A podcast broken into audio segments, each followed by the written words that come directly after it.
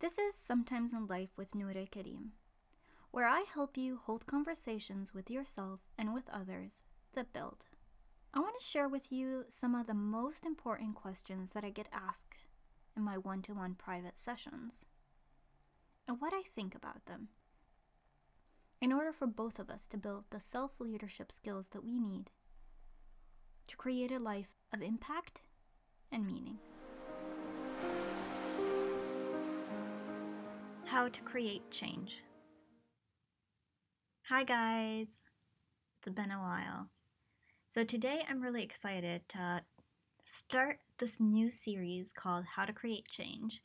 Basically, what we're going to be talking about is how change happens, how we can make change happen, what to expect during the process of change, and practical tips on how to either start it or make the most out of it while we're in the process of change. And how to make sure that the change that we're making is the right change, is what we really want. So let's dive in. I want to leave you guys today with three main points. Let's start with a story. Have you ever found yourself in a situation or in a place where you knew that the person in front of you was, was saying something that بالعنية and on purpose they're trying to trigger you and make you react. And you knew that that's what they're doing. Yet at the same time, you couldn't control yourself and you started to react and do what they were expecting you to do, whether your voice started raising, uh, you started accusing them or fighting um, for yourself, defending yourself. No, I'm not like that. Why would you say that? Uh, or maybe even pointing finger. No, it's you, it's not me. Even though you know in the beginning that they were just kind of testing you out and they knew that this was your button, this was your red button, this is the way that they could get to you. And you knew that they knew, but you still couldn't help yourself from reacting. A few months ago, I was in this place where I felt like I worked on myself a lot, that if I was engaged in that same moment, I would act differently. Like I knew enough to behave differently, to act instead of react. Yet in the moment, I was still caught up with my emotions and I started to react instead of stop, pause, and do the thing that I thought I was able to do. And it just kind of hit me that it's not always easy, even if we know in our minds what's really happening. It takes more than just knowing that we're being triggered, it takes more effort, it takes more work. Here's the thing a lot of times we know what we could do differently and we know what we could do better, yet that doesn't mean that we're going to do it. Because let's face it, there's a lot of things we know we can do differently or better, yet we don't. I know I shouldn't eat that donut, yet I do. I know I should work out, yet I don't. I know I shouldn't get angry, say the words that I said, call people by names, tell them they're useless. Yet at the same time, in the moment when I'm being triggered, I do it. Why? It's because for change to happen, we need two things. We need the mind that understands and is aware of the situation, aware that it's being triggered, aware of it's in a reactionary mode right now. But we also need the heart to be engaged in the process. Because knowing the changes that we need to make is not enough. It's not enough for me to know that I need to work out or that I should stop smoking. Because I may know I can't, smoking is bad for me, yet I still do it. I may know that I should work out, yet I don't. It's because the heart isn't engaged. And it's not until we can have a conversation that engages both the mind and the heart do real shift and change happen. Because if we're relying only on the mind, when we're put in the situation or in the moment, something's gonna fall. The first thing you need to know about change is that change happens when we engage both the mind and the heart. When we can have an honest conversation with ourselves and the heart is engaged. Because if you want to create change, change really happens when the heart is convinced. And for that, you need an honest conversation. If you engage the heart, the mind would follow. And that's even true with other people when you're talking to people. If you find a way to engage their heart, their mind will follow. It's easier to create a lasting change or shift when the heart is engaged than just telling a person and engaging their mind by telling what to do, what not to do. This is good for you, this is bad for you, don't eat that. No, you should work out one, two, three. That's it. Don't do this, do this. They may know that already. What's missing is the heart. The missing piece in the conversation is the heart. So that's one. Change happens when the heart is engaged. Two, if you want to create a change, you need to create a change and a shift in your story. This could be a story about yourself, others, life, surrounding, your past, your present, your future, whatever story and narrative that you're telling yourself about your situation, who you are, who you're supposed to be, who you're not. When you can really look at the story, this narrative that you've been telling yourself, you can suddenly have new opportunities to change it. You have power to change it. You have choice. And with choice, you have power. Here's the tricky thing about stories. When I say stories or narratives that we tell about ourselves, it's a lot deeper than just a story or a narrative. Because the story that I tell myself and the narrative about, let's say, who I'm not, know that I, I'm not a person that does public speaking events. I'm not a person that can stand in front of people and talk.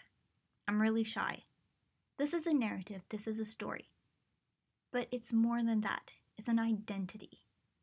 I frame myself in this type of person that I don't see myself, and therefore I see myself as the opposite.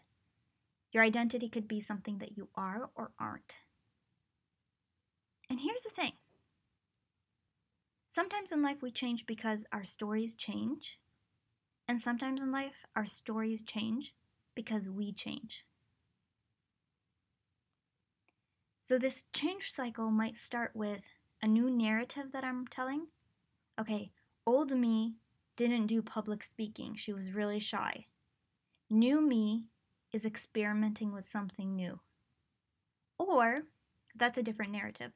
Or it could be starting with our identity because they're it's a loop. If you work with one, you're working with the other one. So if you're starting with the identity, instead of saying I'm a shy person, you might say I'm really brave. I'm going to be loud. I'm expressive. I'm loud. These words give you a new identity. These words are new characteristics of your who you are, your identity.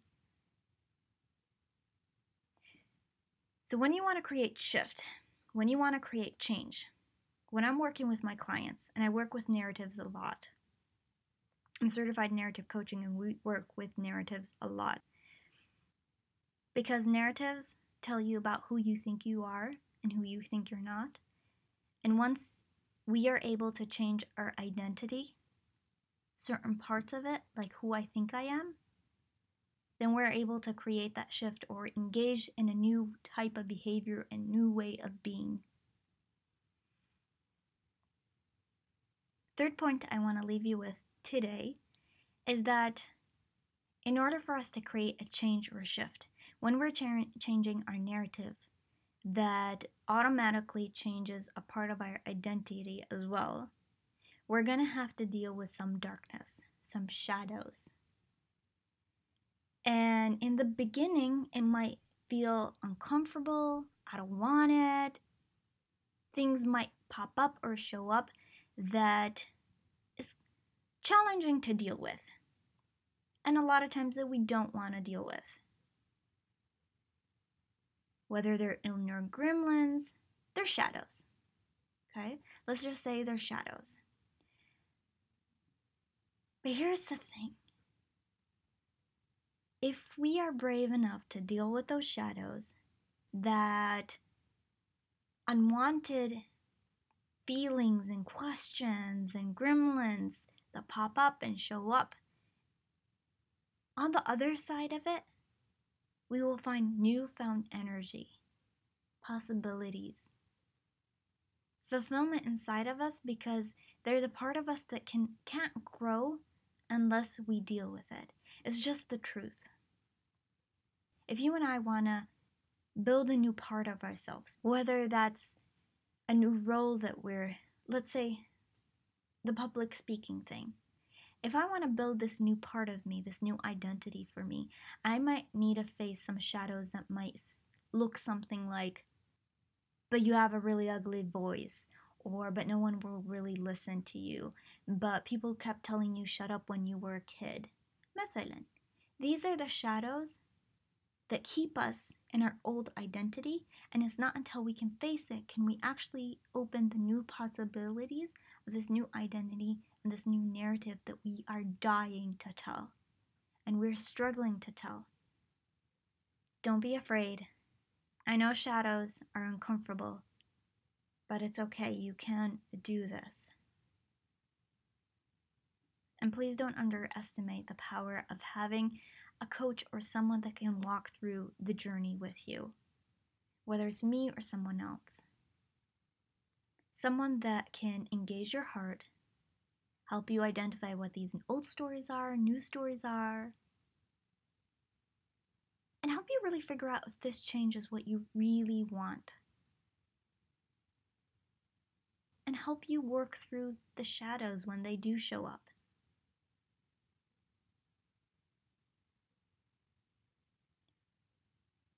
At the core of what I want to do with my clients is help them go back home to themselves. Help you go back home to yourself. Here's your takeaway question for today a place to start. Do you tend to work more from your mind? More practical, analyzing things? Brain over heart? Or do your emotions and your feelings and your gut instinct and your heart tend to be the one that takes more of the decisions, heart over mind over head? Which one would you say is your stronger point, your go to method? Is it the head, the brain, or is it the heart? Once you have identified which one is your go to method, I want you to think of a way that you can engage the other party to balance it out. So if you work more from your head, how can you listen to your heart more and what it has to say? And if you tend to work more from the heart, how can you engage the mind? Because we really need both of them to create that change. We need both the conscious and the unconscious. This was Sometimes in Life with Noura Karim. Subscribe to the channel and share with family and friends. I would be uploading a podcast every Friday. And if you're interested in a more one to one personalized approach, then I would love to hear from you. Drop me an email and I will get back to you. For listening, and I'm glad you're here.